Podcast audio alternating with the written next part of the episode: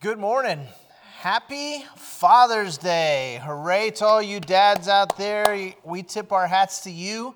Today is the day. In fact, for those of you dads who are watching right now, let me just say I have made arrangements. Your wife and kids are going to make you a big breakfast right after you finish watching the worship service. So, uh, that's good news. And the other thing is, I'm actually giving you a gift today you dads out there for Father's Day, I've decided to make the sermon just a little bit longer today because I know that you guys would appreciate that so much. So that's my plan for Father's Day. Let's jump right into it. Uh, let me remind you about our stool, right? We've been talking about this now for a while. We've been talking about what the church is and defining the church. And we started, we said there's four legs to the stool that is the church. And we started with leg number one, which is love. Jesus said that the greatest commandments are love God and love people. We talked a couple weeks about love. And then last week we talked a little bit about this second leg, which is unity. The last two weeks we covered that. Man, I wish we had about eight more weeks to talk about that. But we don't. I'm moving right on, and we're to the third leg today. Leg number three, first love, then unity. And leg number three, worship. And so I want to just uh, invite you to join me today in thinking about this issue of worship. Let's start with a question. When you hear the word worship, what is the first thing that comes to your mind? Now, don't give me like a, a carefully uh, crafted definition. I mean, the first thing that comes to your mind. You hear the word worship, what's the first thing that comes to your mind? In fact, tell somebody there in the living room with you, if you're watching with somebody, tell them, what's the first thing that comes to your mind when you hear the word worship? If you're by yourself, maybe write it down, jot it down, or make a mental note. Mental notes don't last so well for me, so you might want to jot it down. But what's the first thing that comes to your mind when you think of worship? Because we all have our preconceived ideas about worship. And, and where do we get those ideas? Essentially, we get them from our experience, right? It's, it's what we're used to, it's what we've been taught, it's what we've been sort of led into. We think of worship in certain ways.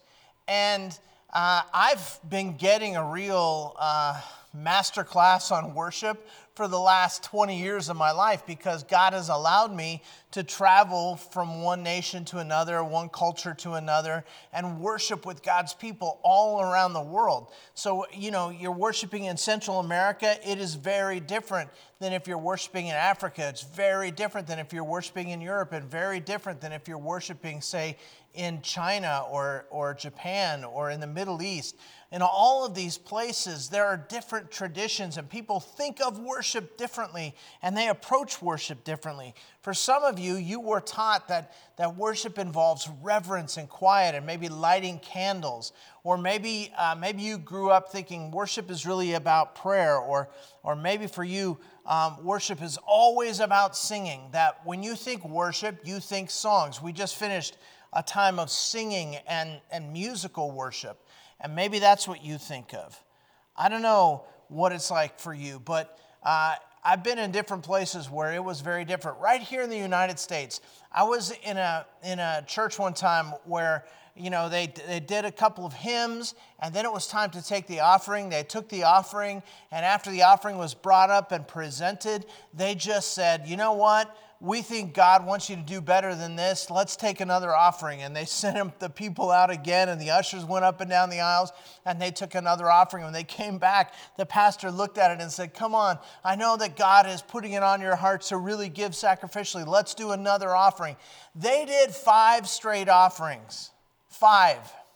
And I was freaking out. And I was like, what in the world is this?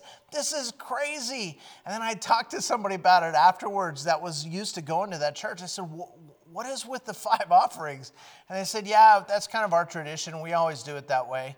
And I said, well, what do you mean you always do it that way? How do you, uh, what, what do you do? And they said, well, we just hold a little back the first time and we hold a little back the second time. And by the fifth time, we put all of our offering into the plate. And I was just like, that is so strange. But that was their tradition. That's what they were used to. That seemed normal to them. I remember I was up in Central California one time. Uh, a friend of mine was getting married, and I was going to be the best man. We, we go into this church, and uh, it was a charismatic church, and I, I didn't have a background in the charismatic church. We go into this church where we're going to have the wedding. We're doing the wedding rehearsal, and I noticed that on the ends of the pews, on the side of the uh, pews, there are these little folded up lightweight blankets on every pew. And it's the middle of summer. And so I said, dude, what's with the blankets? People get cold in here. Is air conditioning strong? What's up with that? They said, no, but when, you know, it's pretty conservative church, uh, the, the men wear ties, the women wear dresses. That's kind of how we come on Sunday mornings. And, and when women get slain in the spirit and they fall out on the ground and they're shaking on the ground, the ushers just come and take this blanket and throw it over them just for modesty's sake. And I was like, wow, I would have never dreamed of that. I had no idea that that's what was done in a lot of places. So we all have our opinions, right? About what's normal, what's appropriate, what is worship. So let me just offend you right here at the beginning and say this I don't care what your opinion is.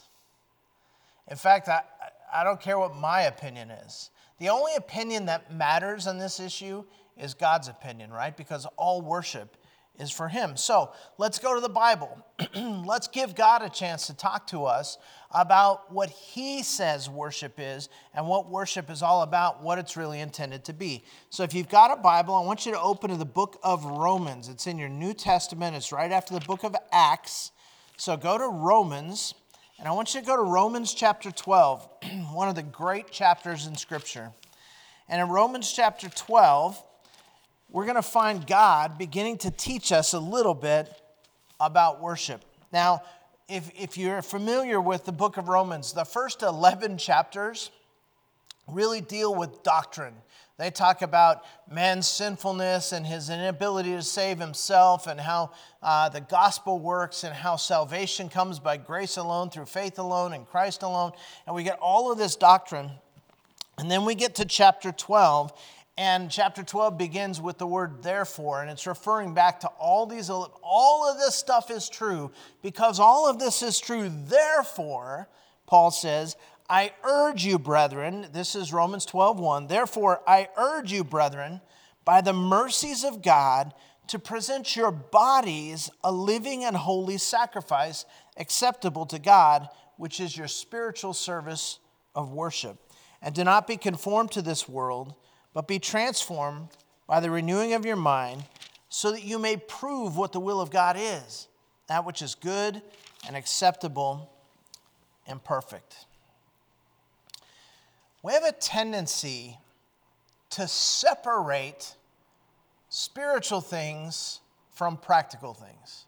So, spiritual things on this hand, that's, that's prayer, that's a church, that's Bible reading, uh, all of that kind of stuff. And then practical things on this hand. That's like, you know, my work life, my family life, exercise, finances, all that kind of stuff. So, so spiritual things on this side and practical things on this side. And what Paul is saying to us in Romans 12 is he's saying, listen, you've got to take spiritual things and practical things and you've got to bring them together. He tells us to present our bodies as a living sacrifice. It doesn't get any more practical than that. And he says, and that is your spiritual service of worship. Paul's not calling for a feeling of worship. He's not, he's not um, alluding to an attitude of worship. God's not looking for some kind of religious ritual that we perform in a church building and we call that worship. He's telling us to present our bodies, our practical lives, as a living sacrifice.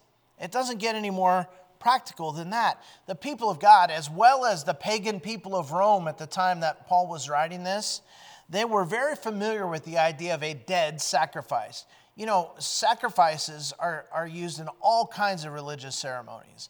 And the Jews were used to having animals that had to be killed and their blood was offered as a sacrifice. Uh, the pagans were used to also killing animals and making sacrifices to appease the gods. Even sometimes human beings were sacrificed. And so, this idea that, that there's such a thing as a dead sacrifice makes sense. But in Christ, we're called to a much higher level of worship, a much more um, profound sacrifice, a much more costly sacrifice. We're not being asked to just die for the glory of God. Comparatively, that would be easy. We're actually being commanded to live for the glory of God. Much more challenging. It's an ongoing sacrifice, it's a repeated decision, it's a life of worship. And that is intensely practical.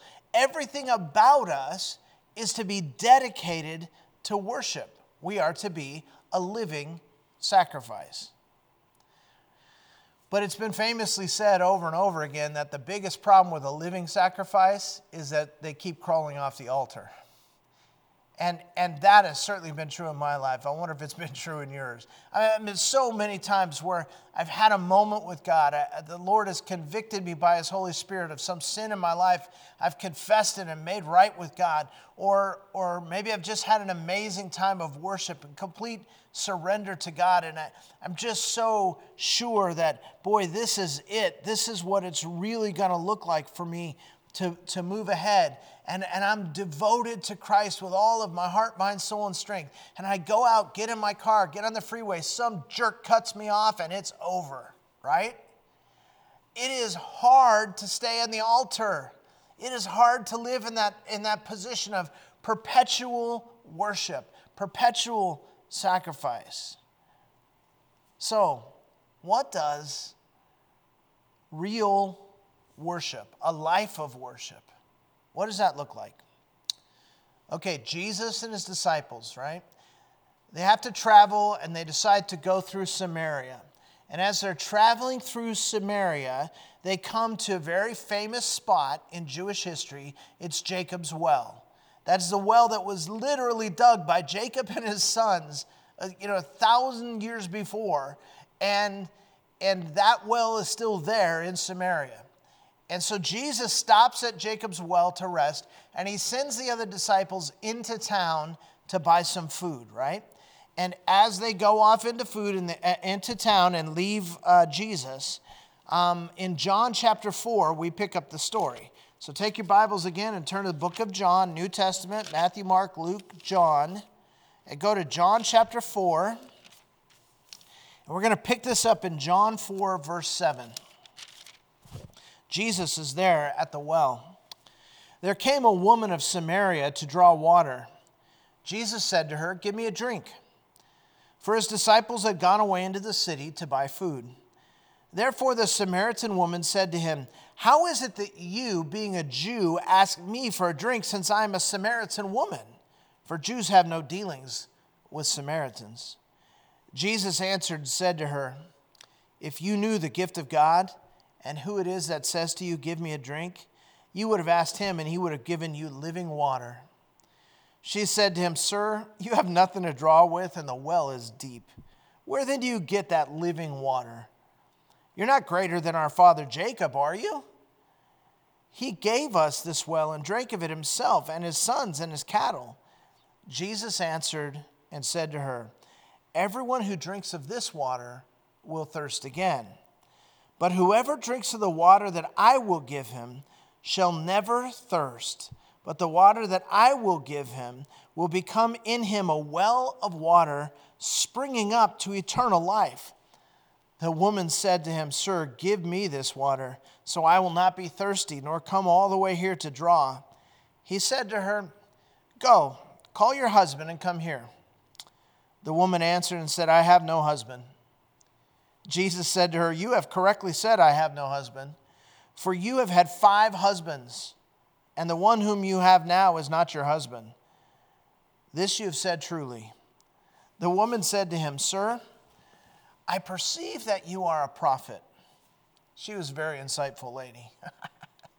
Jesus, Jesus meets her at the well and she's surprised that he even talks to her. First of all, as a man, he, he probably, it's not socially acceptable for him to even address a woman who's by herself out in public. Secondly, he's a Jew. She's shocked to even see a Jew in Samaria. Usually, the Jews walked around Samaria. They wouldn't even get the dust of Samaria on their feet because they hated the Samaritans so much. And here's this, Samar- this Jewish rabbi and this Samaritan woman, and he's treating her with respect. He's treating her with dignity and he's talking to her and he asks her for a drink. And she's shocked by this and he begins to talk to her about living water and she's confused. And finally, she says, Listen, if there's a way that I won't have to come back here every day in the heat and draw this water, I'm down with that. Give me that water. And then he quickly turns it on her and says, Why don't you go get your husband and bring him back? And that's the point where her head drops. And she, she mumbles under her breath, I, I don't have a husband. And he says, Yeah, I know. You've had five husbands. And the one you're with now is not even your husband. In other words, she's got a shameful past, especially in that society. For a woman who had had five husbands was akin to being a prostitute. And now she's living with a man who is not her husband and she's talking to a rabbi, and it's humiliating. And Jesus gets her to this place, and finally she looks up at him and says, You must be a prophet. Now, she doesn't want to talk about what he wants to talk about, which is her sinful life, right? And, and how she needs this living water. So she changes the subject. Pick it up in verse 20. John chapter 4, verse 20 she says, Our fathers worshiped in this mountain, and you people say that Jerusalem is a place where men ought to worship.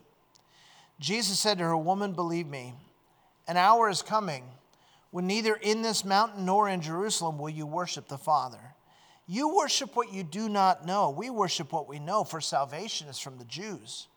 But an hour is coming, and now is, when the true worshipers will worship the Father in spirit and truth.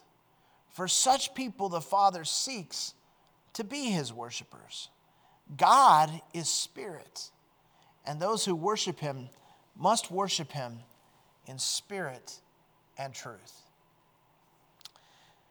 Jesus brings up her sin. She doesn't want to talk about her sin, so she changes the subject. She's like, Hey, since you're a prophet, what do you make of this whole argument about where we should be worshiping? It would be like if, if you met a police officer right now and you, and you said, Oh, wow, hey, since you're a police officer, what do you make of all of these protests and all of this issues with the police right now? Or, or maybe if you met a doctor and uh, you, you might say, Hey, since you're a doctor, what do you make of this whole COVID 19 thing? I mean, are we going to come out of this? How, how contagious is this thing? You, you, would, you would bring the subject back to his area of expertise. Well, this guy's a prophet. And so she says, What do you think about the nature of worship? I've always been taught that I was supposed to worship in this mountain, but I know you Jews worship in the temple. What's the deal with that? Well, you have to understand, first of all, Samaritans and Jews, they, they worship the same God, but the reason the Jews hated the Samaritans is because, is because centuries ago, the Samaritans had intermixed with pagans. And so you had Jewish faith and religion along with pagan religion, and you get this sort of hodgepodge religion, and God had warned them against that. And so Samaritans, they believed in the first five books of the Bible, the books of Moses, and they also knew that uh, Jacob had built an altar on Mount Gerizim. And so the Samaritans thought that was the place that God ordained worship to take place. In other words, you, you, know, that, you know that old question? Um, it's, it's, kind of a story that preachers love to tell about uh, the lady who's making the pot roast, right? and, and her daughter's there watching her make it. And before she puts it in the pot, she slices about two inches off the end of the pot roast and throws that meat away and puts the rest into the pot. And her daughter says, Mom, why do you cut the end off the pot roast? And the mom says, You know, I've just always done it that way. That's how my mom did it. I, I don't know. Let's call grandma. And she calls grandma and says, Hey, mom, why do we cut the end off the pot roast? And grandma says, because my pot wasn't big enough. And yet, she's been cutting the end off the pot roast all the time, even though now she had a pot that was big enough. So the, the Samaritans, they looked to Jacob. Jacob was the guy who had originally cut the end off the pot roast when it comes to worship. But the Jews, they looked to Solomon. Solomon had built this magnificent temple in Jerusalem. He had built this spectacular place to worship, and they figured that was the acceptable place to worship. For them, Solomon had originally cut the end off the pot roast. Both groups had the same problem. The form of worship had become more important than the heart of worship. Tradition had become the guiding force so that their worship was really diminished and it was something less than worship.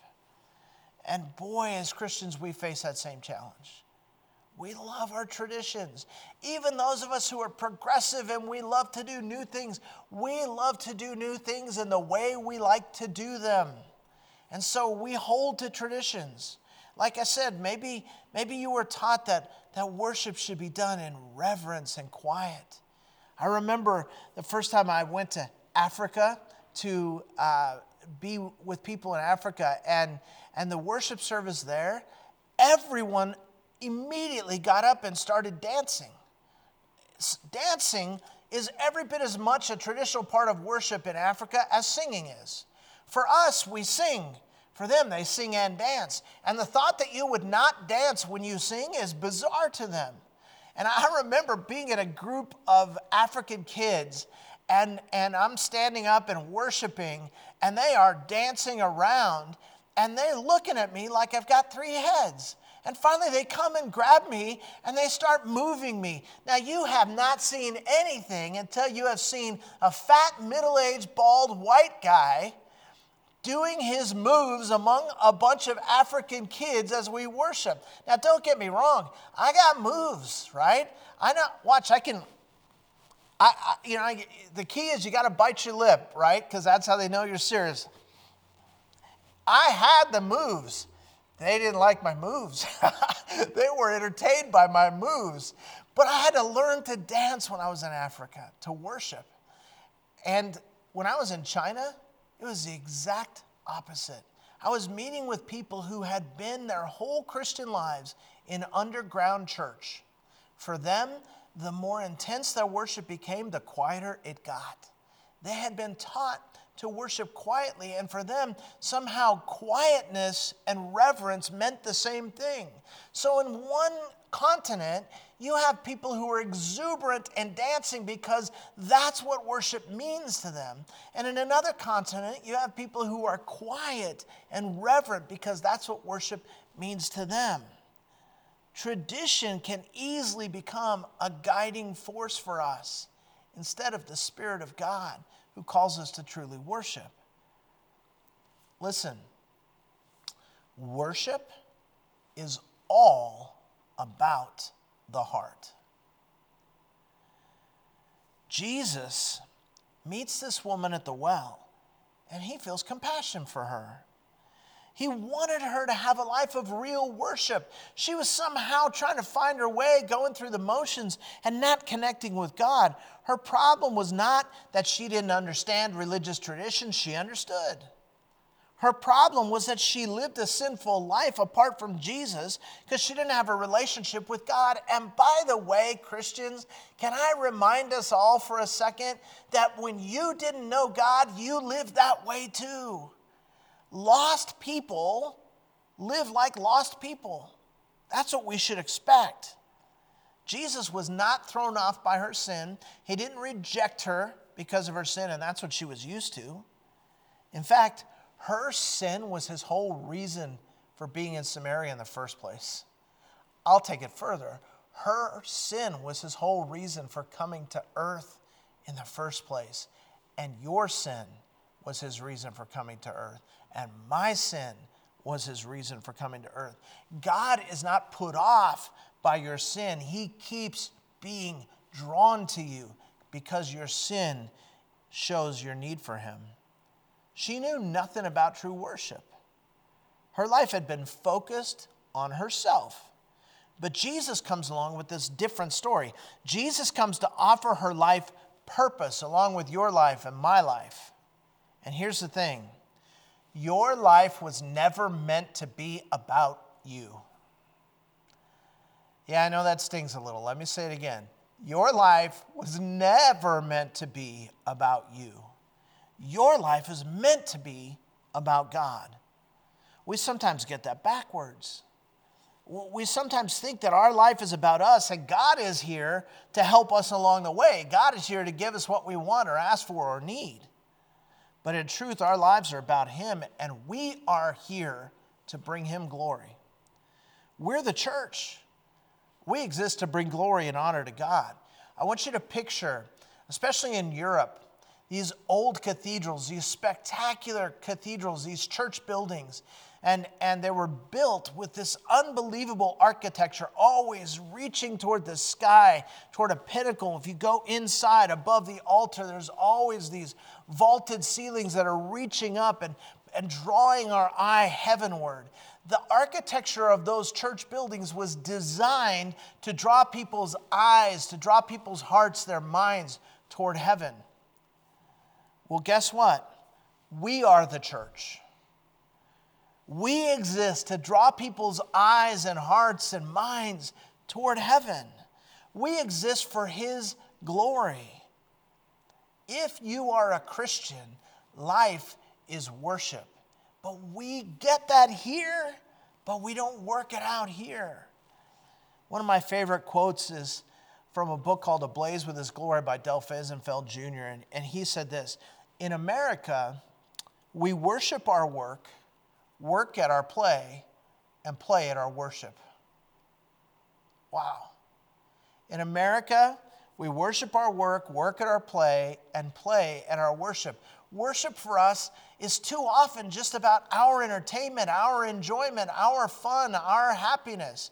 And God says that's not worship. It's almost like worship for us is an afterthought, and it's, and it's um, judged by how much we enjoyed it.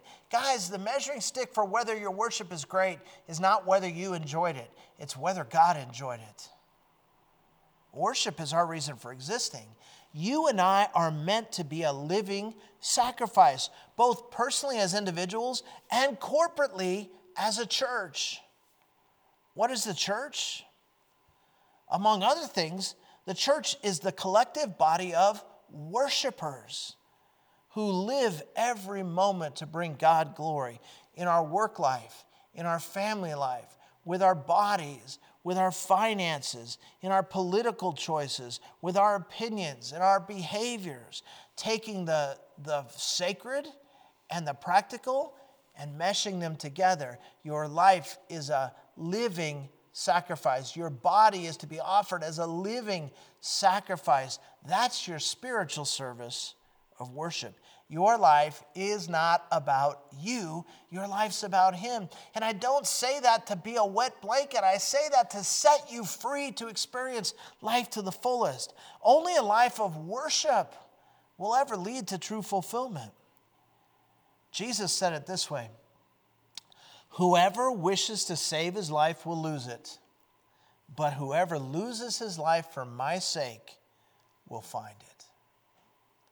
Whoever wishes to save his life will lose it, but whoever loses his life for my sake will find it. He's calling us to be a living sacrifice. What does it mean to be a worshiper? It means to be a living sacrifice. What does it mean to be a living sacrifice? It means that my whole life exists for the one singular purpose of bringing glory to the King of Kings and Lord of Lords, the one who made the heavens and the earth, and the one who set me free from sin and gave me eternal life. In everything that I say and do, to bring him glory. And what does it mean to be the church? It means that collectively, we exist to honor God and point the eyes and the hearts of others toward him so that they might honor him as well. And if we do that, he promises that we will find our lives in him. The woman at the well had been trying to make her life about herself. But then she met Jesus, and her heart was changed, and her life became a life of worship. Those who worship God will worship him in spirit and truth. What is your life about? Let's pray together. God, we just want to say thank you for being so good and so faithful that we have life because of you and that we have spiritual life in you. You are our everything, Lord. And God, we confess that we're so easily distracted by shiny things. Uh, we're, we're caught up in so many of the things that the world counts valuable. And we sometimes judge our lives in terms of how much we're enjoying it and not in terms of how much you're enjoying it. But God, give us new perspective, give us new hearts. We cry out with the psalmist that you would replace our heart of stone with a heart of flesh, that we might worship you again in our work life, in our marriages, in our friendships, with our finances, with the practical details of our lives. May we be true worshipers, for we are your church. May the world see us and have their eyes pointed to heaven. For we ask these things in the precious, precious name of Jesus. Amen.